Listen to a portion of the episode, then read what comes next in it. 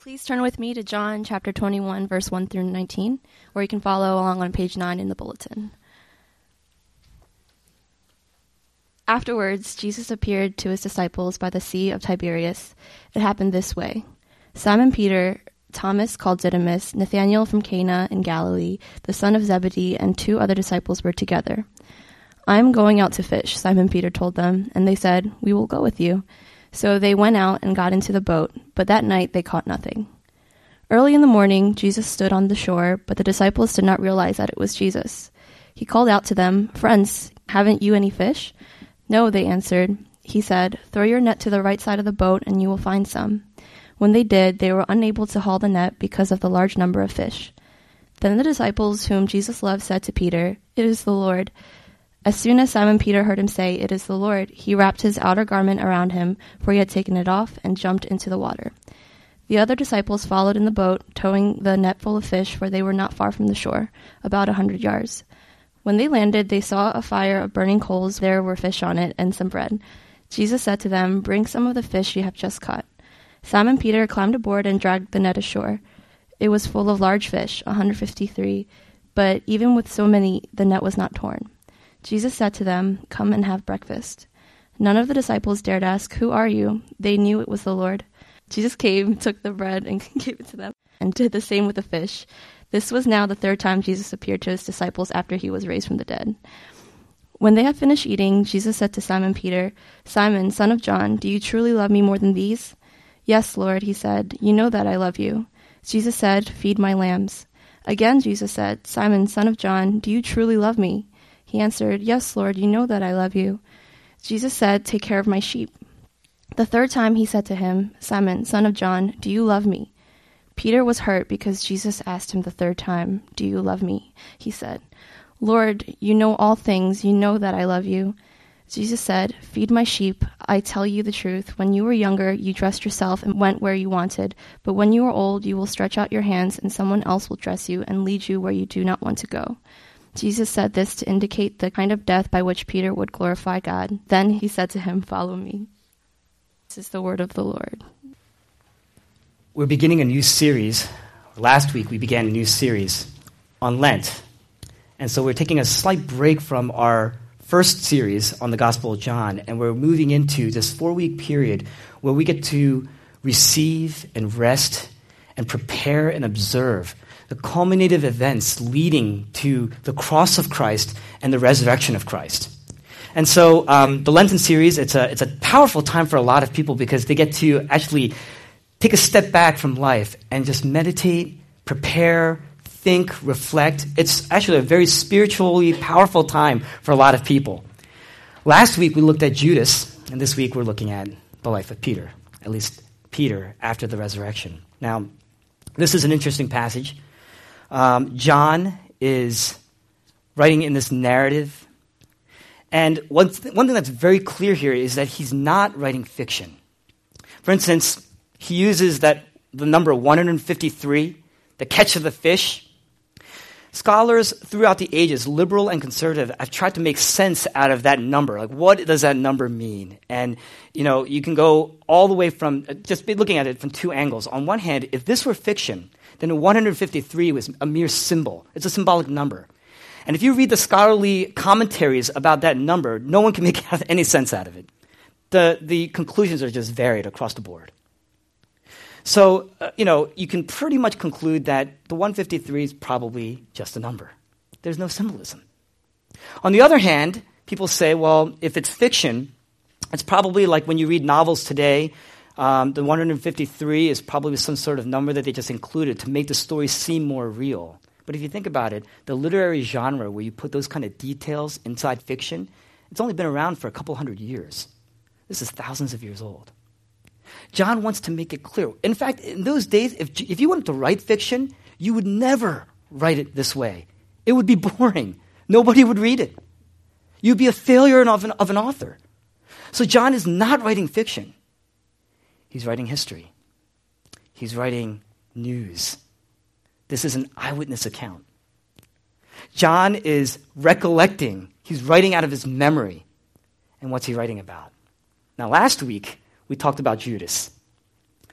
And if you think about the life of Judas and what happened with Peter in this passage, there are a lot of similarities. And it kind of brings you into like, well, what, why is it that Peter gets reinstated here? What is it in Peter's repentance that actually separates him or distinguishes himself from what happened with Judas?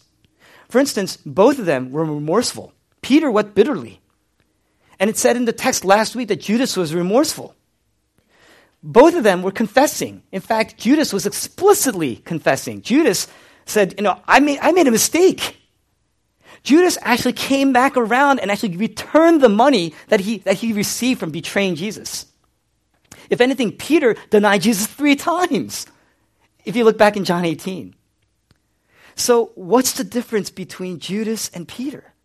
Why is it that Peter here, and this, what is it about what happened in the encounter with Jesus here that separates Peter's experience of the gospel from Judas's experience? Because it makes all the difference. And that's the key. It's the key to renewal, it's the key to restoration. There are three things in this passage that we're going to learn.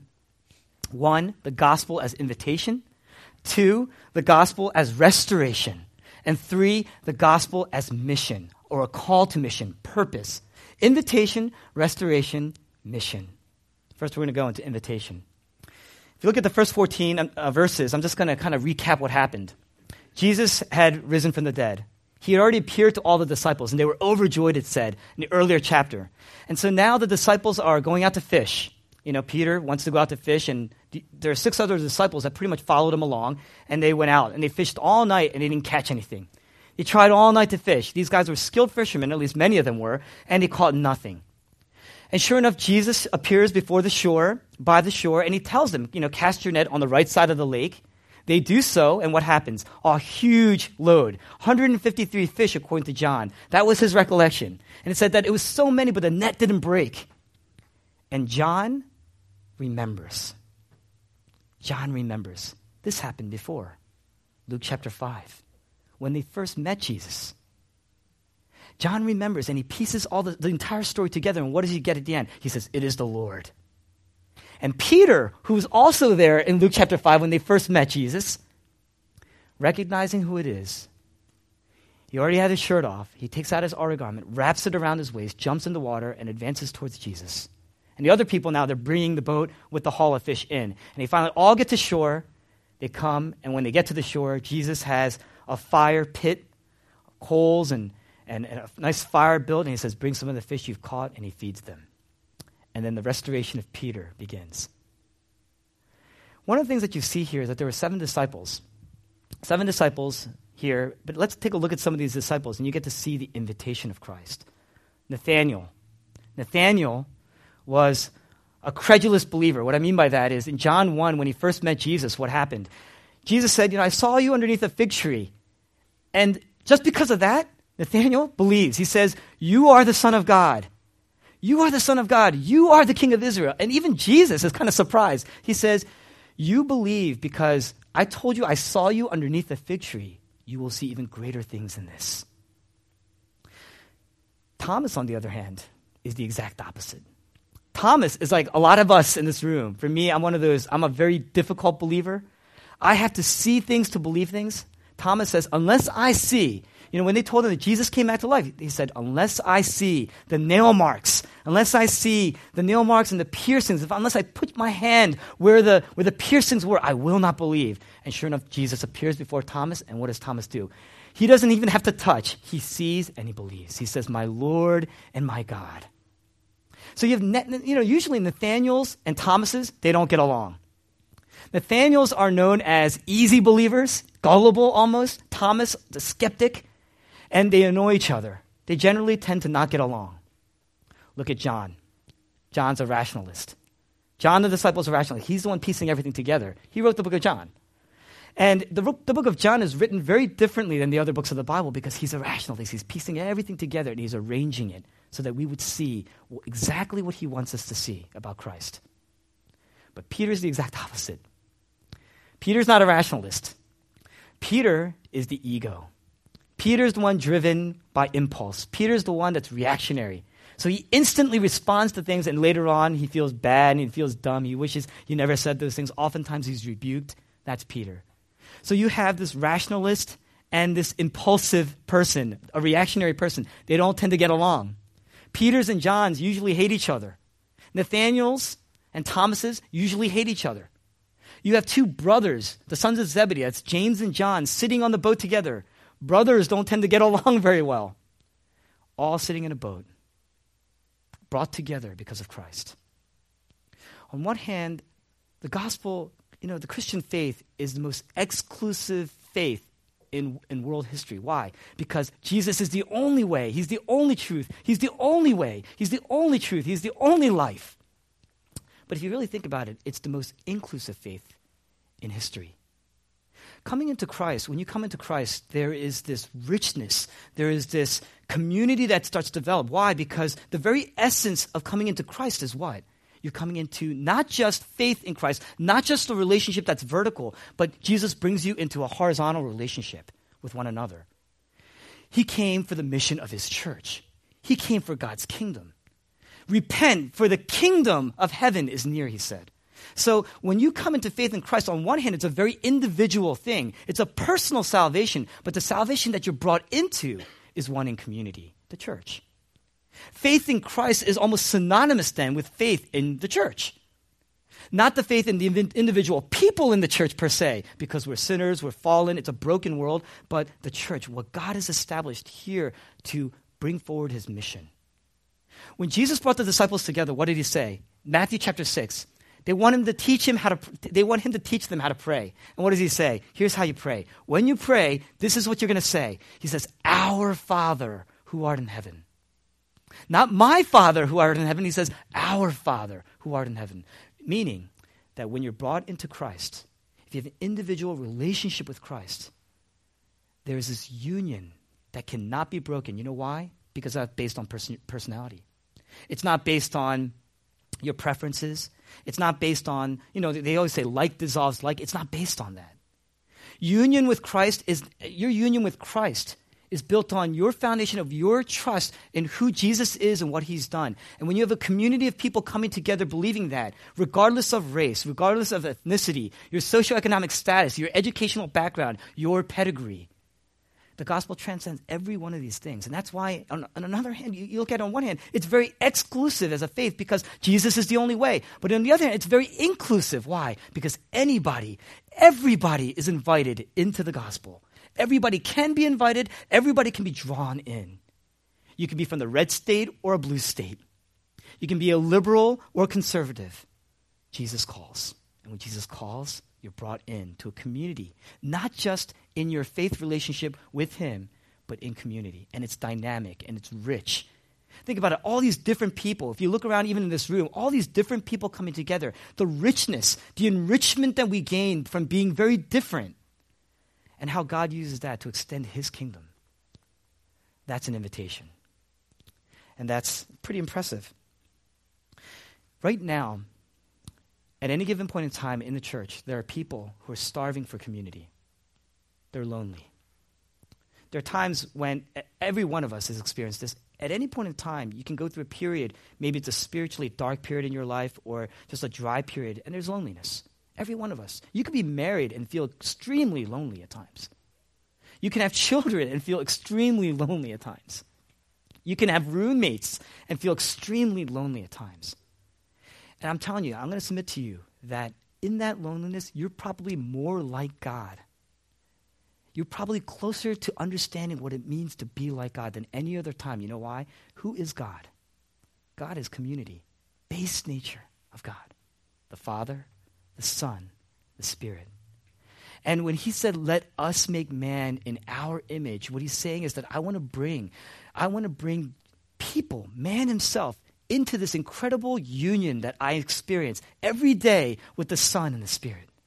This incredible dance of submission and love and community that we get to experience. He said, Well, I'm going to create man to bring them in. So your loneliness is, really a call, it's an invitation. It's an invitation to experience and savor the richness of lasting community in Christ. That's the invitation.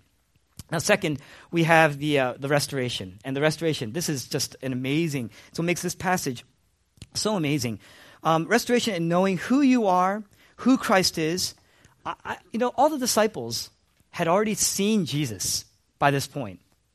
You know, we think that this is the first time Peter saw Jesus since he rose from the dead. Actually, he already appeared to them and he said, Peace be with you. So Peter had already seen Jesus back from the dead. But he's guilty. He's already seen Jesus, but there's incredible guilt and remorse over what he's done sin. He betrayed Jesus three times. And uh, I believe that because he had already seen all the disciples, this particular passage in, the, in Scripture was intentional. Jesus intentionally set this up for Peter. Why? Because everybody abandoned Jesus at the time of Jesus as, at the time of Jesus' arrest. Everybody abandoned him, but Peter was the most broken. Peter was part of the inner circle. There were three people, three of the disciples that were part of the inner circle of Christ's disciples, and Peter was one of them. And even though everybody abandoned him, Peter's abandonment was the most grievous in some ways. And he is just broken. And in his brokenness, in his hurt, in his pain, I really believe that Jesus had brought these entire course of events, what's going to happen in the next several verses, for Peter directly. Now, what's, what is he doing? He's going to set it up for Peter's restoration. He sets it up for Peter to be restored. And what I mean by that is Jesus kind of sets up a, se- a sequence of events to kind of bring Peter into fellowship again, and then he restores him. And as I kind of share exactly what's going to go, what's going to happen here, what I want is for you, you know, I, I got to look at this passage for weeks on end, you know, for, uh, for you to think about your journey, your spiritual journey. All the events of your life, maybe over the past year and a half, and think about how Christ could have set everything up for you to be here in worship today. Think about it. It's special. It's amazing. All the ups and downs, all the trials, all the suffering, all the temptations and the failures, every one of those sequences intentionally set up for you to be brought here. Here's what I mean Peter's set up. First, the catch of fish. I mentioned before that was Luke chapter 5. This happened before. And uh, you see it here in verses 1 to 14. But what you're seeing is something a little bit different. The difference is in Peter. The first time this happened, it was when Peter met Jesus. And when, when he saw that large haul of fish in Luke chapter 5, his response was very different from his response here. What does he do? He says, Depart from me. Depart from me, for I am a sinful man. That's his ego. You know, when you're standing in front of someone really, really adequate, how does it make you feel? Incredibly inadequate. If you're a good, you know, if you're an athlete and you're a good athlete, you feel great about yourself. You're a man among boys until a better athlete shows up.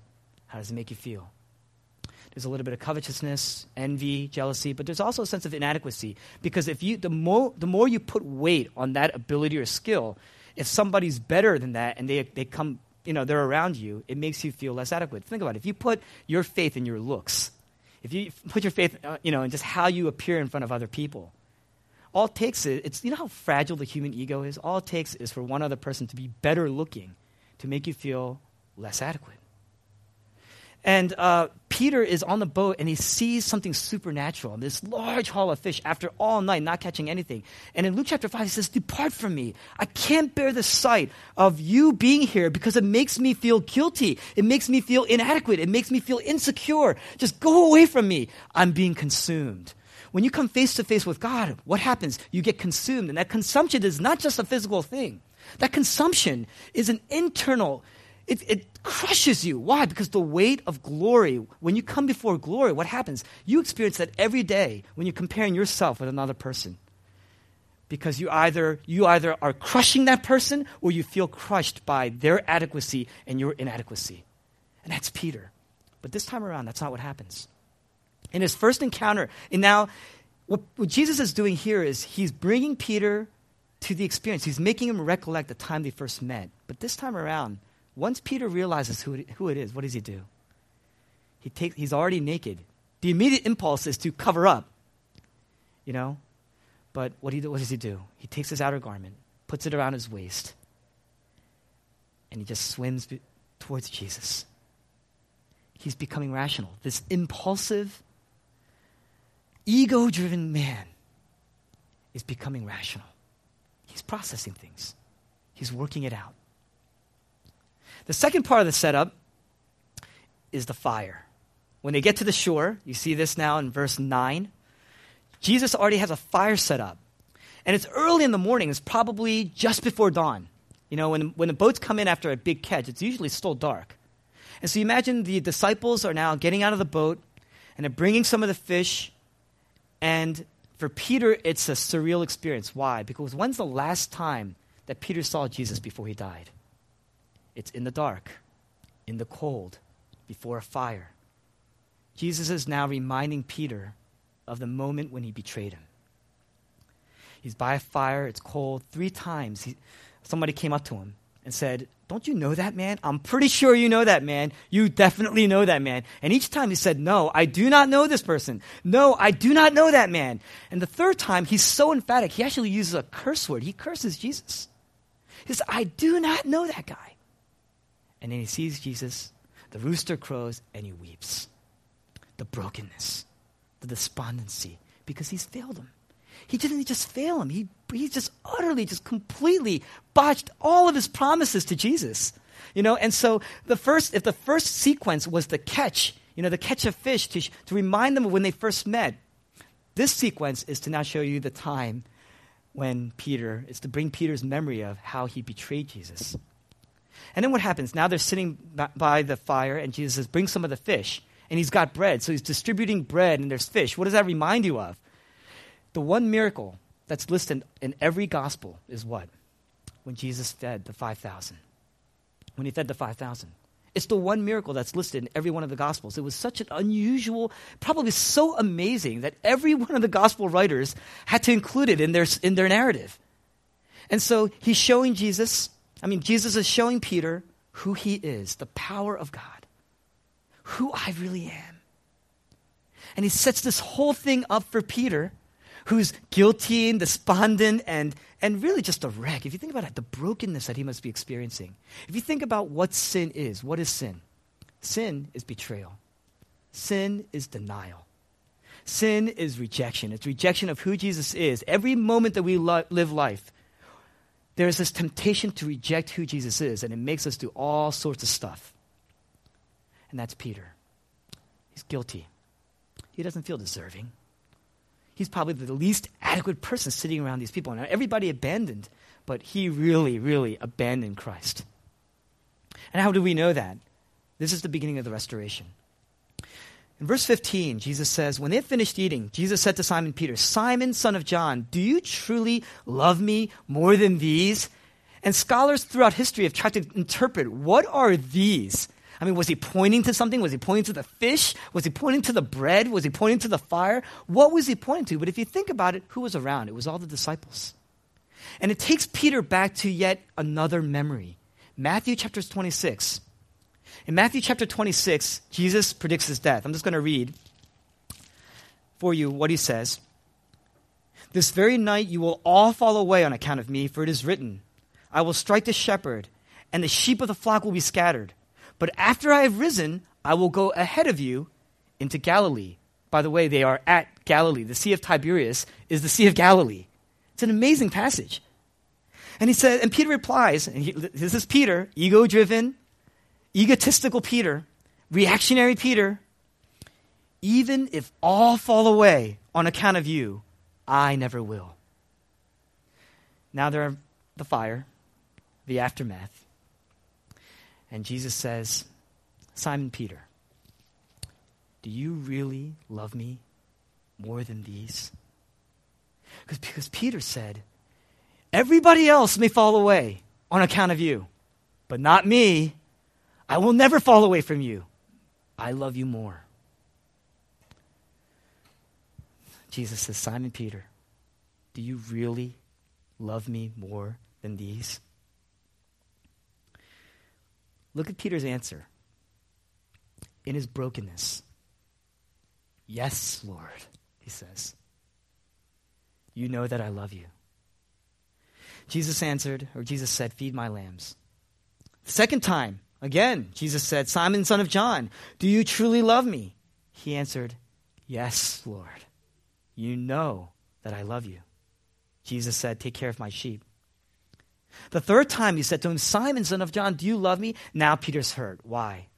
Because the three times that Jesus asked him represents the three times that he just utterly despised and rejected and cursed Jesus. And he knows. You know what's going on? This is what's really happening. Jesus is saying, Peter, you failed me. Peter says, I know. Peter, you failed me. Peter says, I know. The third time, Peter, you failed me. And now Peter is just broken because he knows why the three times. You know what three represents? Peter's a Jew. Three in the Bible, what does it represent? Anytime, you know, the Hebrew language doesn't have any room for superlatives. Here we have busy, busier, busiest. You are busy. He is busier. She is busiest. They didn't have that in the Hebrew language. You know what they had in the Hebrew language? Holy, holy, holy is the Lord Almighty. Peter, you failed me. Peter, you failed me. Peter, you failed me. The brokenness of knowing who you really are, that you are the greatest failure. You love me more than these? You are the greatest failure out of all of these. The brokenness. And each time Peter says, Yeah, I know. I failed you. But I love you. I know who I am now. I was that ego driven, ego driven person. But I know who I am now. And I know who you are. And I love you. There's no defensiveness. There's no excuse making. There's no blame shifting. There's no comparing. It's just yes. It's almost like they're just talking to each other. There's other disciples sitting around watching this. He says, Yeah, that's me, guys. That's me. That's who I am. When the person that you love the most is the person that you hurt the most. When the person that you love the most is the person that you grieve the most. The person that you grieve the most is the person that you actually love the most. That's brokenness. That's experiencing brokenness.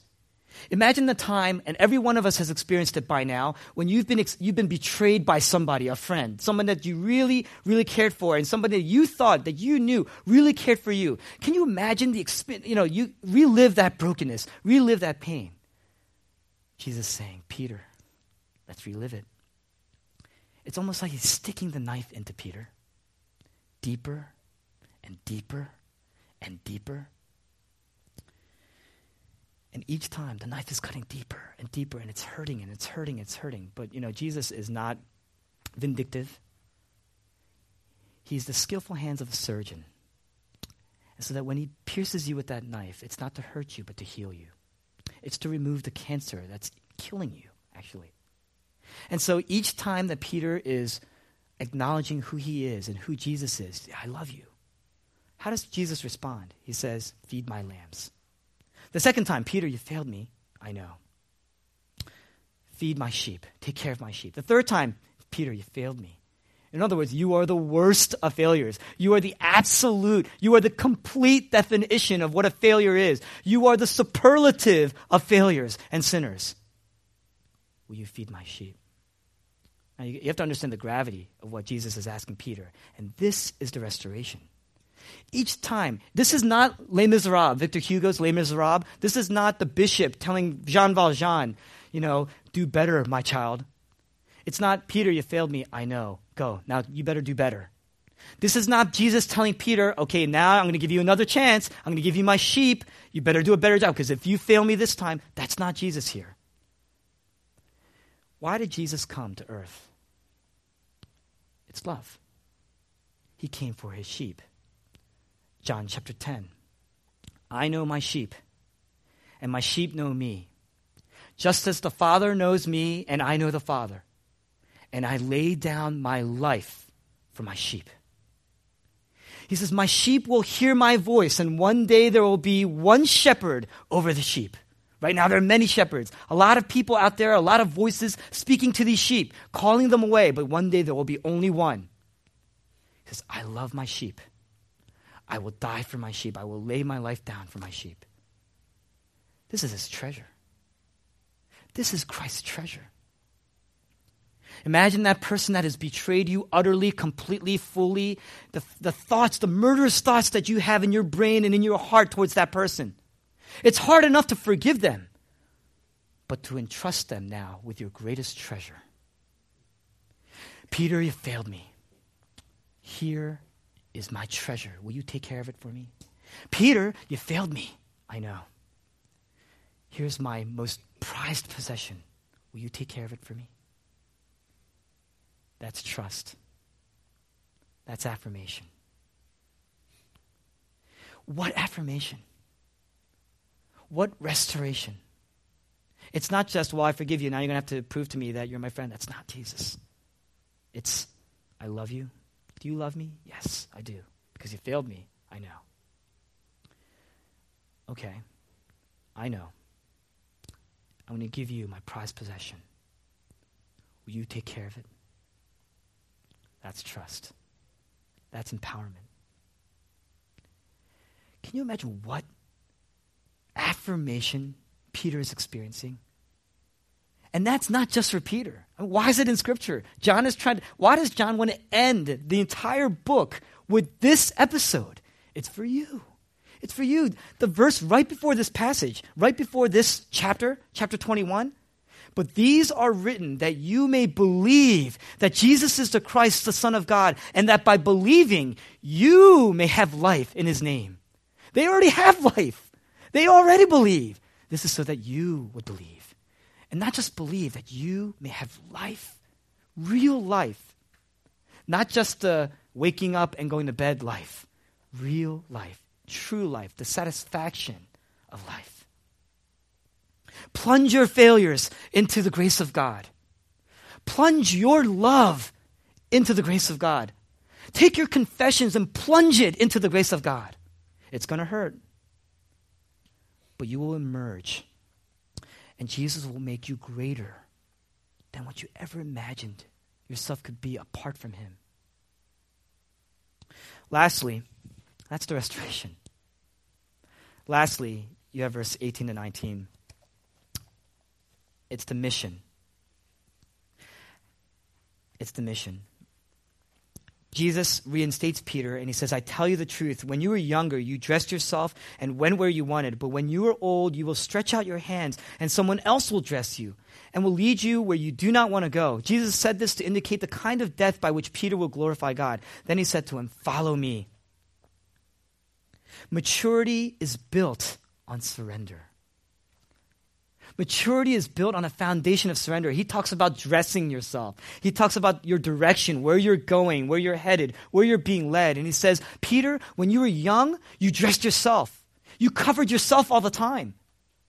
When you were young, you said, Depart from me.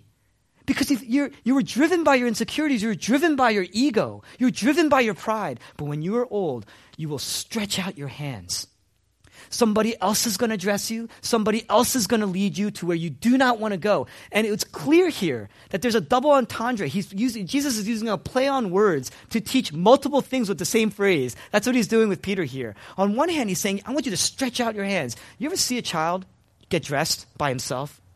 It's not pretty when a child gets dressed by himself. When you, when you see a child, child get dressed by himself, it is bad.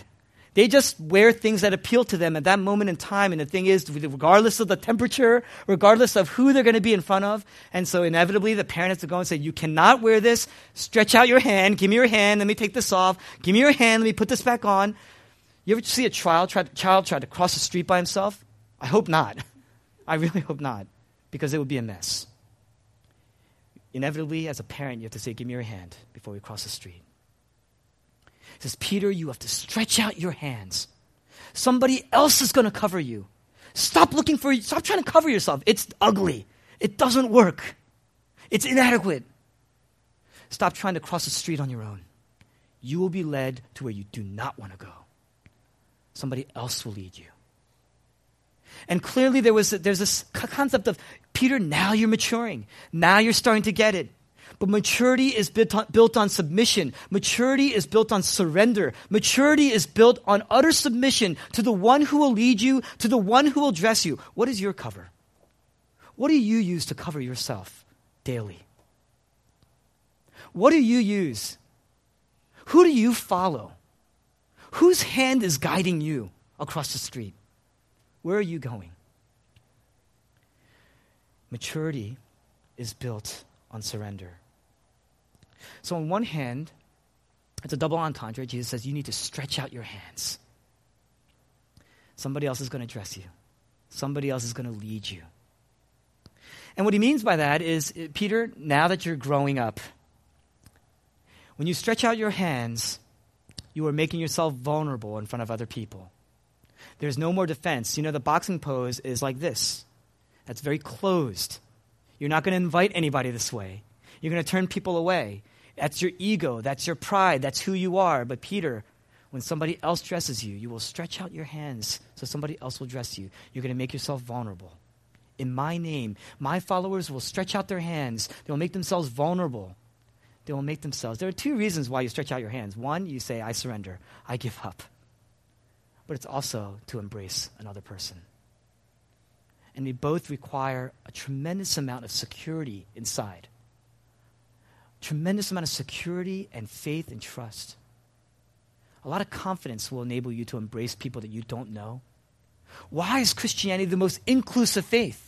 Why? Why does it go beyond pedigree? Why does it go beyond race and ethnicity and culture and language? Why does it go beyond socioeconomic class? Why is it that rich can start to give to poor without feeling a sense of superiority? And why is it that the poor can receive from the rich without feeling inferior from them? It's because we're one body. There's an invitation. There's an invitation to the gospel. There's an invitation in community. Why? Because we've stretched out our hands and we've become vulnerable. We're all broken. We're all broken. There's not a single person in this room that is not broken in their sin. You may sit there and say, Well, I'm more broken than him. That's why he can stand up and I can't. Come on. We are all broken. If you took one peek at an hour of any one of our private lives, you would see the brokenness. And we would all agree. That's what drives the invitation. Why? Because there's restoration, there's affirmation in Christ and uh, he calls us to mission. He says, You need to stretch out your hands. Now, I said it was a double entendre. There's a double meaning there. He says, You're going to stretch out your hands. You're going to make yourself vulnerable. You're going to make yourself open. You're going to break yourself to embrace other people. But clearly, that's not all he meant. He basically meant that this was going to indicate the kind of death that Peter was going to die, which means stretching out your hands is clearly a double entendre meaning you're going to go to the cross. Peter, I want you to pattern your life after the pattern of my death and my sacrifice and my surrender. Peter, I want you to live your life, pattern it, put it up against the way I surrendered, the way I died. That's the way I want you to live. The, he's talking about the cross. He's talking about the cross. Build your life on the pattern of Christ's death. Why? Because who's Jesus? Jesus was on the cross and who covered him? He was naked. Jesus was on the cross, and where was he led? He was led to the grave. The one that he trusted the most, the one that he loved the most, he did not grieve him. But God chose to be grieved because sin was placed on Christ on the cross. And when he said, My God, my God, why have you forsaken me? That was not just some poem he was reciting. He was saying, My God has forsaken me. He has forgotten me. He has turned his face from me. 2 Corinthians chapter 5, verse 21. God made him who had no sin to become sin for us so that in him we might become the righteousness of God. In other words, when Jesus was on the cross and when he said, My God, my God, why have you forsaken me? What he's saying is, I've become utterly rejected. Why? So that you could be invited. I've become utterly rejected, disowned, forsaken, so that we can be brought into community. I've become utterly rejected. I've become utterly humiliated. I've become spiritually, cosmically put in shame. Sin, I've become sin. Why? So that we could become restored, so we could become brought in, so we can become rebuilt, so that we can become reborn. That's restoration. That's the gospel. That's good news. If you live by any other form of teaching in Christianity, you are not living out the gospel. The gospel is not, I'm saved, now I have to work up to continue to earn God's favor. That is not the gospel. That is religion. Religion is, I have to work to get approval from God. And that will leave you broken and broken and tired and fatigued and weary. But the gospel says, you cannot earn it. You cannot earn it. There's not a single person who could ever earn it but Jesus. Jesus is the ultimate picture of maturity. Why? Because he was the most mature person. Why? Because he was able to surrender to the utmost. He was able to surrender to the utmost. He was able to submit to the utmost, all the way to the grave. And the Apostle Paul says in Philippians chapter 2 if you have any encouragement from being united with Christ, if you have any comfort from his love, if you have any fellowship with the Spirit, he says, Make my joy complete. By what? Being like minded, by being one, having the same love, being one in spirit and purpose. Unity. You will have a unity that cannot be broken, that you cannot find anywhere else. If you're restored into Christ, brought into fellowship with Him, clothed in grace because Jesus was clothed in wrath, lead, led to a new life because Jesus was led to death. Naked, come to Thee, I trust. Naked, come to thee for dress. Helpless, look to thee for grace. All for sin could not atone. Thou must save, and thou alone. That's the end of a sense of superiority. That's the end of our ego. That's the end of our inadequacy and our insecurity. And that's the beginning of boldness, boldly coming before the grace of God boldly being able to be free in confession and repentance and saying, I failed, but I love you. And boldly accepting that mission of Christ to embrace others who failed, to be vulnerable and broken before others, and to live and to live. You know, pattern our lives looking at Jesus' death and looking at his surrender and his submission. Will you do that this week? Will you reflect on that this week? Plunge your failures into the grace of God. And He will grow you, mature you in ways that you would not imagine before.